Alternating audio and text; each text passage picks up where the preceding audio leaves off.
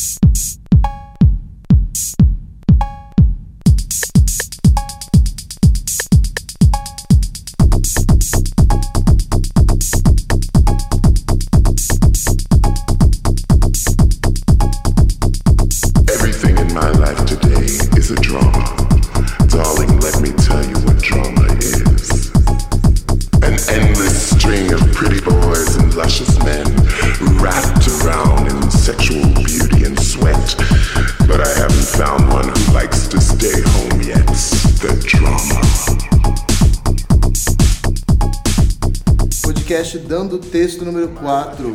Eu sou Eduardo Araújo e hoje eu estou aqui com o Paulo Vaz. Para quem ace- acessa as redes sociais de Paulo, logo vê sua descrição. Transman, o criador do canal Ponto T, o arroba Popovaz é um homem trans que compartilhou sua transição como conteúdo online, ajudando assim a, a disseminar informação entre os LGBTs a entender mais sobre assuntos como ideologia de gênero versus discussão sobre gênero, disforia e a infância de uma pessoa trans. Oi Paulo, tudo bem? Oi, Eduardo, tudo jóia? Bem, bem-vindo Obrigado. ao podcast da Dando. Obrigado. Prazer ter você aqui. Prazer. Bom, pra gente começar bem, eu queria te fazer uma pergunta que é, 2020 é um ano trans? Cara, vai ser, viu? Já 2019 foi, agora vai continuar sendo. Porque estamos aí pra. ah, engraçado, porque você falou só, só um, um adendo aqui, você falou ideologia de gênero. É sobre o, o tema que você, Ah. você discutiu no, no seu vídeo, que é, é Ah, discussão gê- sobre gênero e ideologia de Ah, gênero, não, a diferença sim, sim, deles, sim, né? sim. E é um Verdade. dos temas que Isso, você abordou. Isso, isso, verdade. Até onde a gente tá vendo aí, o, o, o governo tá colocando a ideologia de gênero, que é uma coisa que não existe, né, gente? O que existe é discussão sobre gênero e identidade de gênero, como se fosse ah, uma, a coisa ruim a ser combatida. E estamos aí para mostrar que não somos, não somos ruins, não somos monstros, é, somos pessoas como qualquer outras e somos resistência e vamos derrubar esse povo. Com certeza. É, eu queria te perguntar que um dos vídeos, inclusive, do seu canal é, é uma indicação sobre mastectomia masculinizadora. Sim. Que você indica tanto canais pelo SUS como canais privados e fala da sua experiência, né, é, que você passou, eu não sei quando que foi, que ano que você tem, lá no vídeo você fala, né? Eu fiz em 2016. 2016. Então, e aí você compartilha essa experiência também é, criando um processo de autorreconhecimento para pessoas que estão nesse, nesse momento de transição, né? É um guia para muita gente que acessou lá o canal, você vai ver, eu vejo vi os comentários e muita gente te agradecendo, né? Até médicos mesmo falando, discutindo com Sim. pessoas e dando recomendações a mais lá além das suas. É, como que foi assim a criação desse vídeo? Porque foi é um vídeo bem acessado. Você deu um bom retorno para você? Teve boas trocas com o pessoal que está assistindo? Sim, é, eu tive que até fazer umas pesquisas né, na parte do SUS, porque eu não sabia como é que era, porque eu, eu fiz é, particular. E é muito mais demorado, sempre, né, infelizmente, fazer pelo SUS. Ah, particular podemos dizer que tipo, em dois meses, dependendo, você já, já consegue fazer a sua cirurgia. Tem umas coisas no SUS ainda que precisam ser, ser modificadas.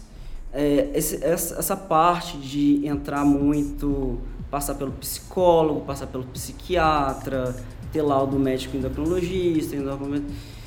Gente, da mesma forma que a pessoa cisgênera nasceu e se identifica como cisgênero, nós trans somos a mesma coisa.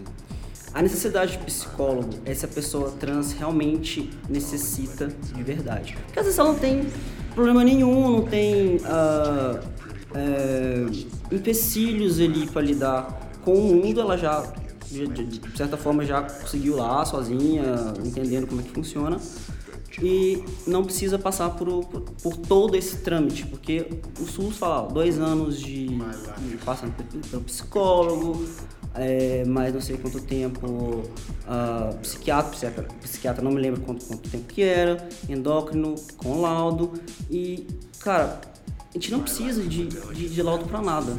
Tanto é que o STF, até para retificar o nome, ele é, já tirou essa parte do processo judicial, aquela coisa toda, e agora a gente faz direto no cartório. Então a gente, a gente vê que é, devia, o SUS ele deveria encurtar isso. Ele chegou a encurtar, não sei se chegou a ver agora recentemente, a parte da cirurgia, da, da redesignação, uh, de 21 para 18 e da hormonização de 18 para 16.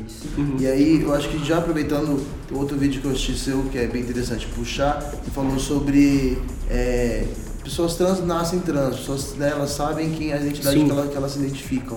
E aí você também tem um vídeo muito interessante sobre a sua infância, né? Então você uhum. compartilhou momentos disso. E aí eu, eu venho acompanhando também a história de, da, da Kim Petras, que também, eu acho que foi, ela ganhou no Guinness Book, né?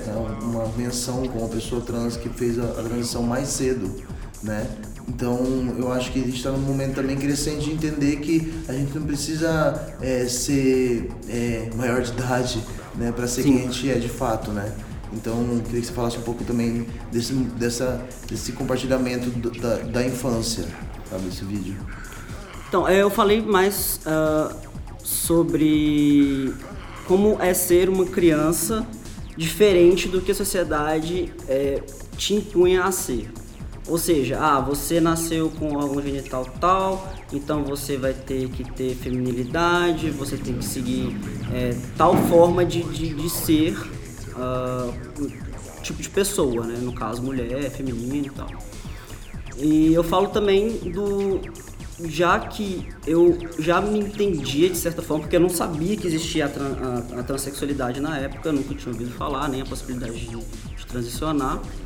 É, como eu fiz tudo sozinho, eu meio que fiquei meio que solitário, assim, porque eu me identificava mais com os meninos e ao mesmo tempo eu não era convidado para para aquelas coisas entre meninos mesmo, de ir na casa deles, dormir, até porque as mães falavam, ó, menino e menina não dormem junto, e aquelas coisas todas.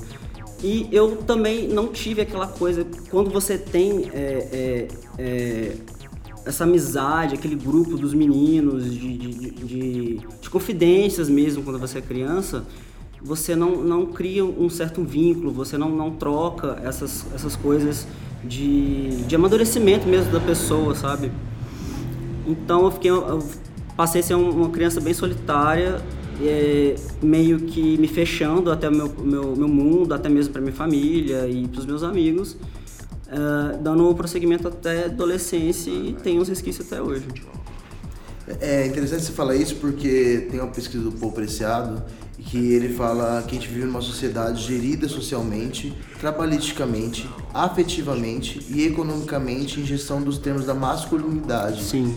Né? E aí ele vai falar mais que além disso é, é a partir dos termos da dicotomia entre o masculino e o feminino, né? Uhum. E a, a dicotomia entre a heterossexualidade ou a homossexualidade.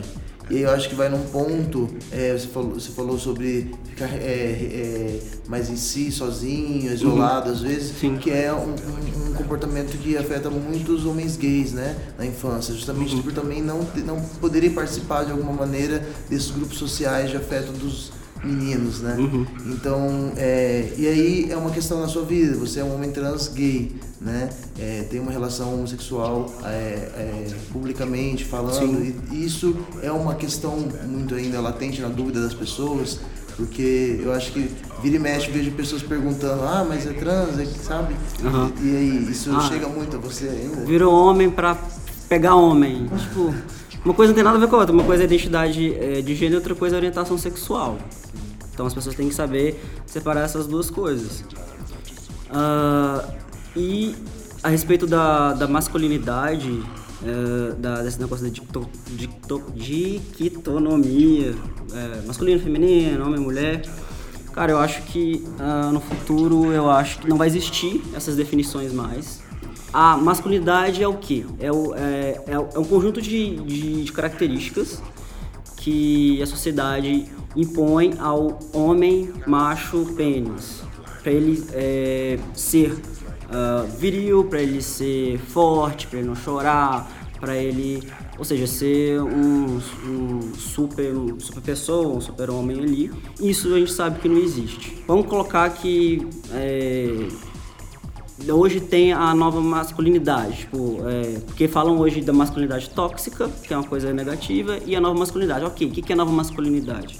Ah, nova masculinidade é você ser aberto, você conversar, é, você meio que negar essa parte masculina, da masculinidade tóxica. Ok, mas o feminino também tem tudo isso.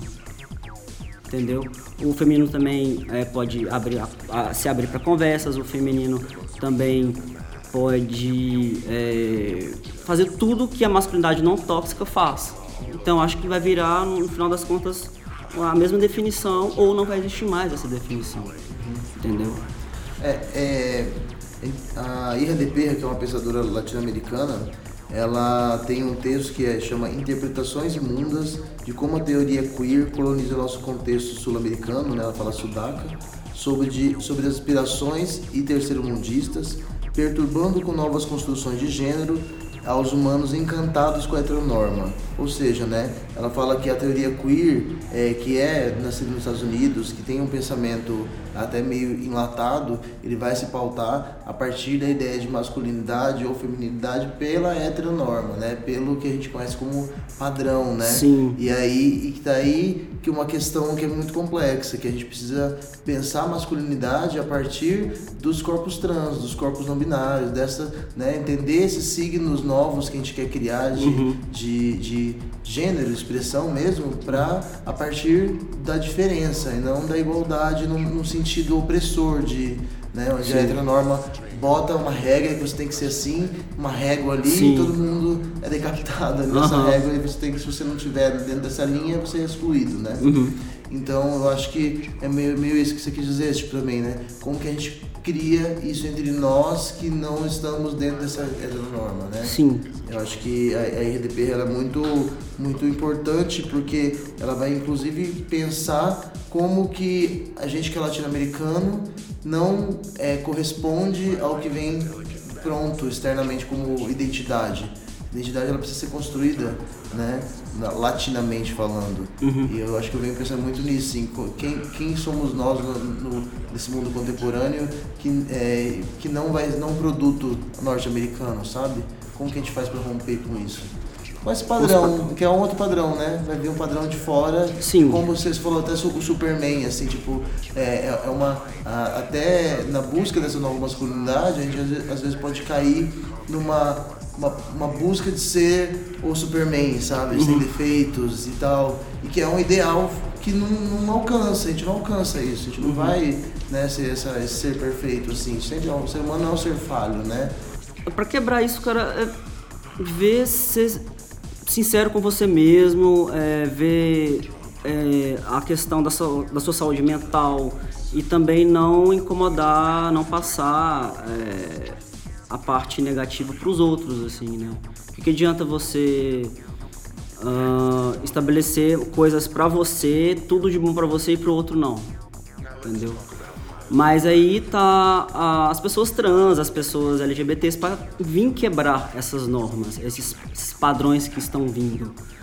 E isso, agora você consegue ver em todo lugar, né? Tipo, tem os não binários, que já não entra na questão nem homem nem mulher, nem feminino nem masculino, ou os dois ao mesmo tempo. Tem as pessoas trans que é, saem desse, desse padrão do, do masculino ligado, atrelado ao falo, ou ligado, atrelado em ser, ter que falar grosso, ter que ser uh, o mais masculino, musculoso possível, assim. E, e o contrário também, a questão do feminino, né? O feminino, o feminino em si, que também ele pode ser tóxico, sabe? Tipo, estabelecer, ah, a menina tem que ser é, feminina assim, assim, assado, não pode ser nem um pouco masculina, não pode é, ser como é que fala? A pessoa chega, baixa na mesa, assim, se impor, não pode ser durona e tal. Então, o nosso caminho é esse, a gente vai saindo dos padrões o máximo que a gente puder e fazendo coisas positivas e coisas que é, é, é bom para todo mundo, sabe? É, e aí continuando assim, tipo, essa provocação da Ira de Perra, é, uma das identidades que ela vai colocar como latino-americana uhum. é a travesti, né? O termo Sim. travesti. E aí a gente estava falando mais cedo, acho que seria legal, você, você falou sobre é, é, mulheres trans que também se né, podem se identificar como travestis ou, é, ou só tem, tem pessoas que acham que travestis são só corpos marginalizados, né? É, fala um pouquinho pra gente sobre isso. É, o que se sabe, o que eu, é, eu, eu cheguei a esse ah, sobre essa definição é o seguinte, que tem duas linhas sobre esse assunto, que as travestis, é, na verdade, é a mesma coisa que mulher trans, entretanto, elas são consideradas as pobres, as marginalizadas, e as mulheres trans são consideradas as ricas. E a outra linha fala que, não, mulher trans é mulher trans, se identifica como mulher, e a travesti, ela não se identifica, não, não se identifica nem como homem e nem como mulher. E, e mesmo assim, de qualquer dessas linhas, a, tanto a mulher trans quanto a travesti podem ou não fazer a cirurgia de redesignação sexual. Porque muita gente fala, ah, a travesti é a que não fez a cirurgia, a mulher trans é a que fez. Não, gente, não é assim. Não é todo, toda pessoa trans que vai fazer cirurgia, não é toda, nem é toda pessoa trans que vai, vai se hormonizar, entendeu? É, não tem esse padrão que uh, uh, o pessoal tenta impor ou definir ali. My life is a delicate balance of sensual pleasures. Sometimes the balance is tipped. I don't like that. Podcast Dando Texto número 4. Eu tô com, aqui com Paulo Vaz e o tema de hoje é Homens Trans, Identidade e Masculinidades. E aí eu queria ter uma pergunta do nosso de um leitor chama Rafa, do Twitter, da Dando, uhum. e ele pergunta: Sinto que está começando uma onda de hipersexualização dos homens trans. Sim. Como você se sente em relação a isso? Cara, é um, é um, um assunto bem delicado para falar. Eu até te avisei, né? Ah, por quê? Porque é, eu já cheguei a conversar com psicólogos, se tiver psicólogos aí que, que estiverem aí e quiserem falar alguma coisa também sobre a questão da hipersexualização, da objetificação é, das pessoas. É, e sim, as pessoas elas objetificam, elas, a questão do fetiche, elas fetichizam sim, é, mãos, pés, corpos e, e tudo mais. Tem o fator da, dessa nova questão das pessoas trans estando, estão sendo mais visualizadas. Então entra como algo novo, meio curioso. Também pode é, entrar nessa parte. Entretanto, contudo, é, as pessoas trans elas também querem ter relacionamentos. Elas não querem ser vistas só como, digamos assim, um pedaço de carne, né? Então, é, a maioria, acredito eu, não quer e, é, que as pessoas tem, as vejam dessa forma, tá? Uh, você chegou a falar a questão do desejo também, que seria um ponto positivo? Pode ser que sim, sabe? Mas é, seria legal a pessoa meio que traçar uma linha aí e não confundir muito uh, uh, essas coisas do porque tem muita, por exemplo, a questão da mulher trans e da travesti, elas são muito, vamos dizer, descartadas. Elas são usadas ali para a parte sexual, é, porque talvez a mulher né, com que o cara é casado não queira satisfazê-lo na da forma que ele estava querendo, não pode fazer aquilo por vergonha e acabam indo atrás das travestis das mulheres trans e tipo jogam elas pro canto, sabe? Então é, é, muito delicado falar sobre isso, mas não. Gente, o que acontece muito, é, eu recebo muito inbox. Paulo, é, eu queria ter um relacionamento com homens trans. Eu uh, quero namorar homens trans. Gente, não façam isso. Homens trans são homens. E uh, não apontem uh, o homem trans para para serem categorizados dessa forma. Eles, eles só querem ser vistos como homens em ponto final. Entendeu? Interessante que eu, eu tava lendo um, um, um mestrado que tinha uma, uma, linha que era exatamente isso, sim, sobre o termo homem trans, uhum. né? Como isso, ao mesmo tempo, é um processo identitário de afirmação, mas é um, é, coloca numa caixa. Sim. Né? Porque aí vai criar essa né, uma categoria como se isso for, ah não, é diferente ainda. Uhum. Não é não são um homem, ah, é, é, é um homem trans. Então, e aí eu queria te perguntar isso, assim, é, isso mais te incomoda? Como, porque você, né, no seu, você vai no seu, no seu Twitter, no seu Instagram, tá lá, trans man. Aham. E você usa como uma, uma afirmação. E aí você se vê em algum momento falando só, tipo, não, homem? sabe? Eu- Brevemente ou não? Eu Tipo, uso mais- Isso é difícil ainda de acontecer como identidade entre nós, sabe? Eu uso mais como para visibilidade e, e ser um representante ali da- das pessoas do- dos homens trans.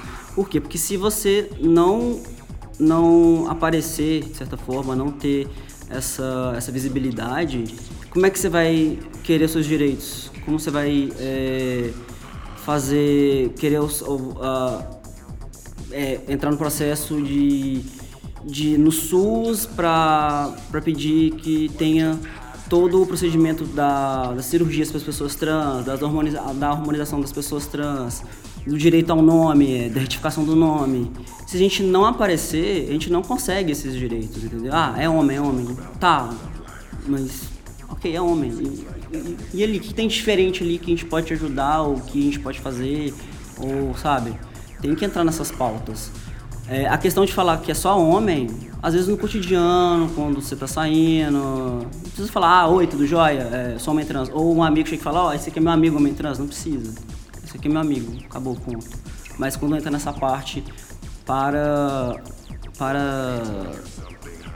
para ir atrás dos seus direitos, é, precisa sim é, falar que você existe, você tá ali e você tá em todo lugar e você- as outras pessoas estão te vendo ali, entendeu?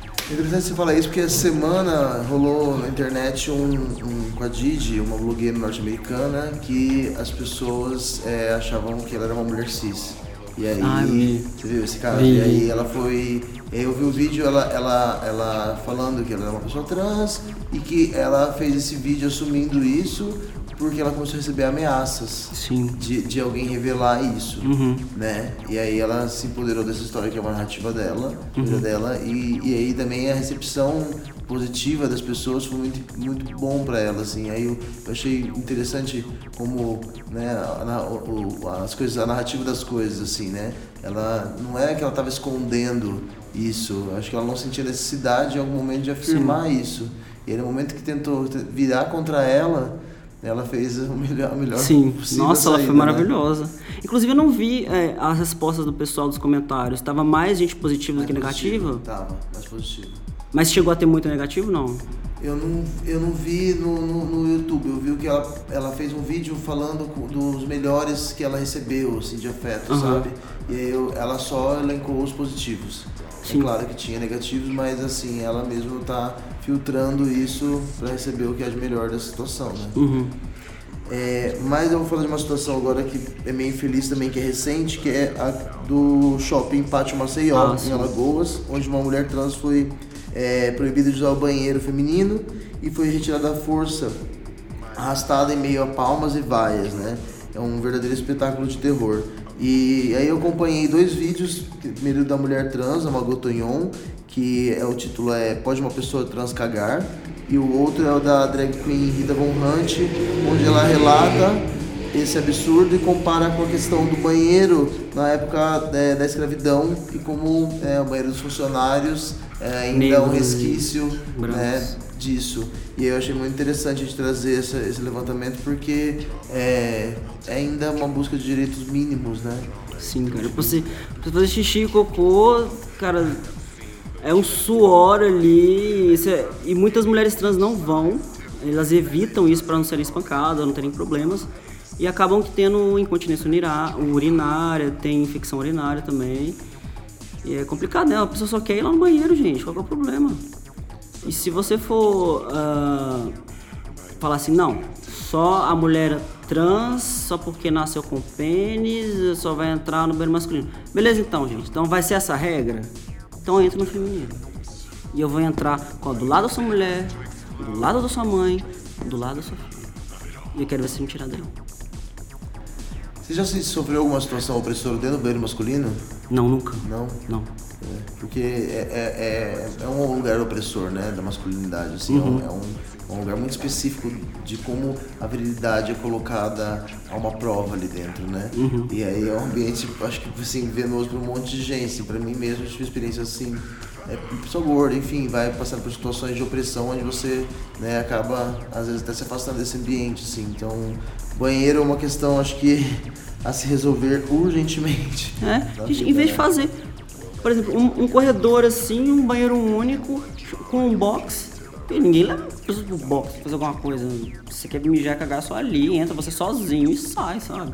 E, eu- e ali depois você chama a mãe e vai Por isso que em embora. casa a gente não tem né, gênero É. pro banheiro, dentro de casa, as pessoas usam mesmo, né? Ai, fica falando a questão do estupro. Cara, estupro pode ser em quatro paredes. Porque um banheiro ali é, um, é quatro paredes, né? Pode ser não, quatro paredes do trabalho, quatro paredes do, do- da casa de alguém, quatro paredes de um outro estabelecimento. Não precisa ser especificamente no banheiro.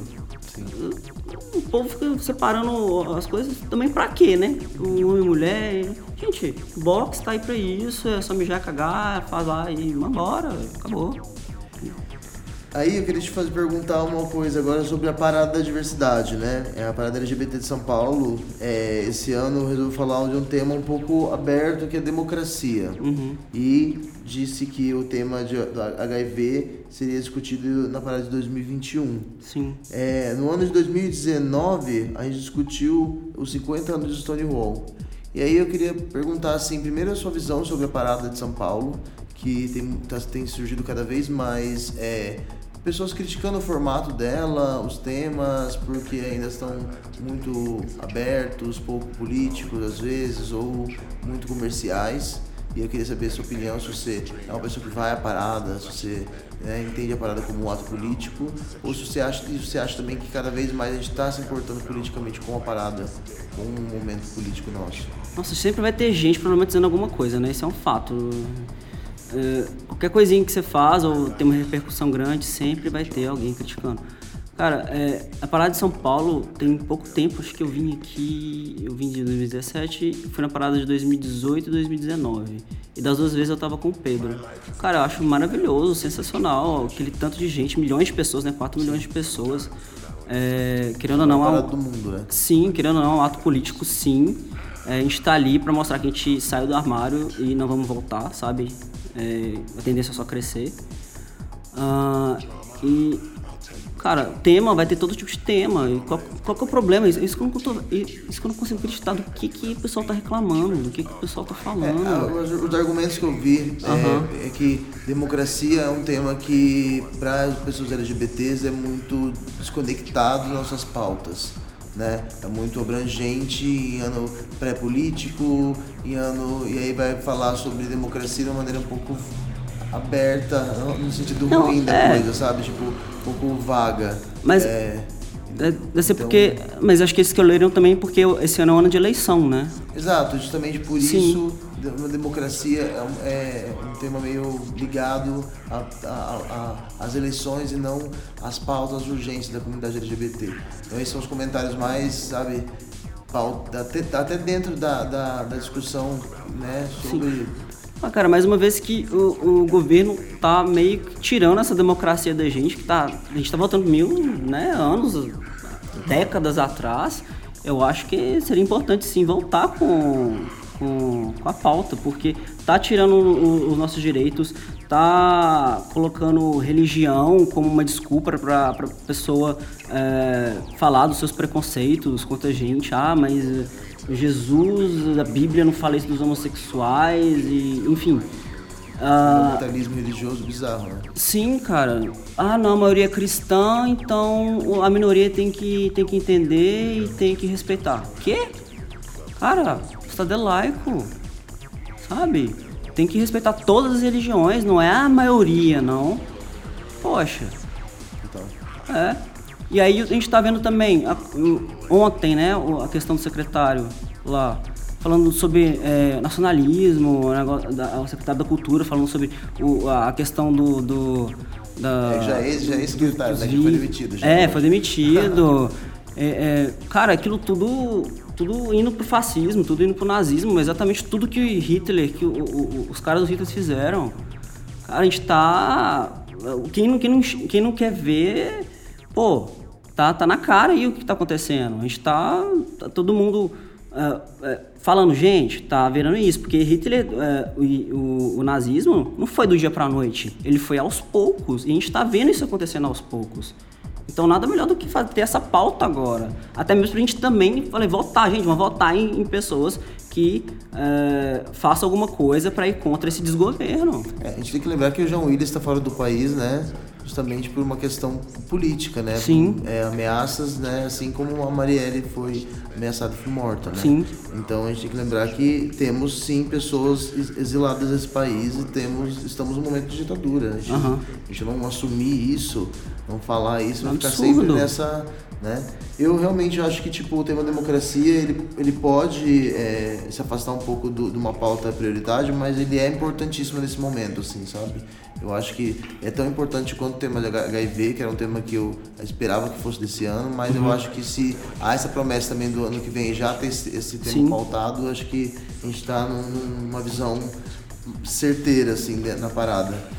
E se é... a parada tem muitas visualizações no mundo, e é reportado para o mundo inteiro, a gente com, esse, com essa temática mostrar, a gente, ó, a gente tá passando perrengue aqui, pô, né? Aí se puder também, entra, cara, entra com as sanções, sabe, eh, eh, no Brasil. Pô, a galera tá, tá olhando, ah, que legal. Foi a mesma coisa na Segunda Guerra. O povo ficou olhando, ah, Alemanha, olha a Alemanha, olha a Alemanha, olha a Alemanha. Aqui, aí, o que aconteceu? Ah, transformou, sabe? Ah, não tem nada com isso, não tem nada com isso. Gente, pô, eu queria te perguntar mais um, acho que é a nossa última questão, olha só, chegamos ao fim do nosso, nosso bate-papo. Eu queria te perguntar, é, nesse momento também, acho que muito político que a gente está vendo, é, a arte é um, é um, veículo, veículo super necessário e afiado para a gente conseguir responder a essa repressão toda, né? Uhum. Então, eu queria que você indicasse para a gente alguns artistas ou algum artista ou alguma pessoa que você acha que tenha, até na fala mesmo, interessante latino-americana, que tem chamado a atenção, assim, sabe? Principalmente nas pautas LGBTs ou, enfim, raciais, ou você tenha Hum, político LGBT é Laerte. Laerte, ó. Laerte, cartunista. Né? Mulher trans, sim. Nossa, maravilhosa. Então, é, além dessa, dessa indicação, a gente vai também te pedir depois para você indicar mais algumas pessoas que vão tá, vai estar tá disponível lá no Instagram da Aberta, é, que vocês, ouvintes aí, podem acessar é, e visualizar todas essas referências que o Paulo vai passar para gente. E lembrando também que o, esse podcast ele está sendo exibido no soundcloud.com barra festa dando e no Spotify da Aberta. E aí eu que Paulo queria te agradecer. Nossa. Porque essa conversa foi bem intensa e. Eu que agradeço. Fiquei meio nervoso aí, mas ah, no decorrer da conversa foi, foi, foi. Foi ótimo, foi ótimo. A gente trocou bastante ideia aqui. Chegamos a, a pontos bem, bem interessantes que eu queria é, levantar, porque a gente está vivendo um momento muito difícil realmente no nosso país. Uhum. E eu acho que quanto mais a gente cria essas, essas linhas de conversa, de raciocínio e pontes, a gente consegue chegar num pensamento um pouco mais né, plural mesmo. É um pensamento é trans, eu acho. Assim, uhum. que a gente tem que toda, toda hora Trans. transcendendo esse pensamento onde a gente está sempre colocado. Uhum. Então, mais uma vez, obrigado. Eu que agradeço. Então, até a próxima. Até.